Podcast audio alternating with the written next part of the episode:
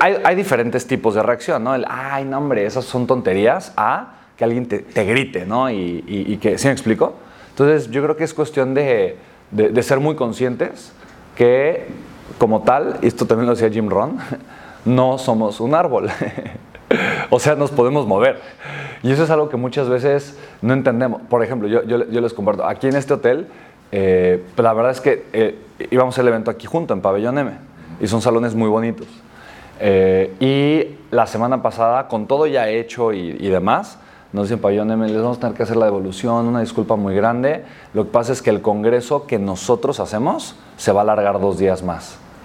Y pues ni modo, o sea, ahora sí que el dueño del lugar nos dijo, pues cancelen todo y nosotros así como, pero ¿cómo? ¿Cómo? Si tú el evento, la gente invitada, y pues buscamos un lugar cerquita y lo hicimos aquí por el tema de la cercanía, ¿me explico?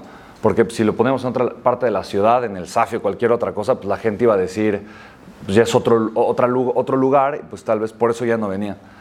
Entonces entramos aquí a quedarnos eh, y pues la verdad es que no nos gustó el lugar, ¿no? O sea, como que estaba un poquito, no sé, simplemente... Sí, no, pero, pero además mal, ¿no? Las habitaciones al menos, ¿no? El salón espero que esté aceptable. Aquí, aquí. Y entonces justo me acordé de eso, así de, pues no soy un árbol, no somos un árbol.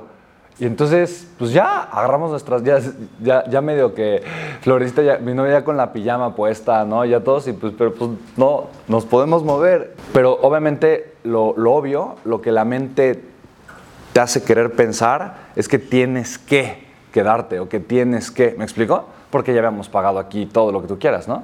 Y pues no, no, o sea, no, no soy un árbol, me puedo mover.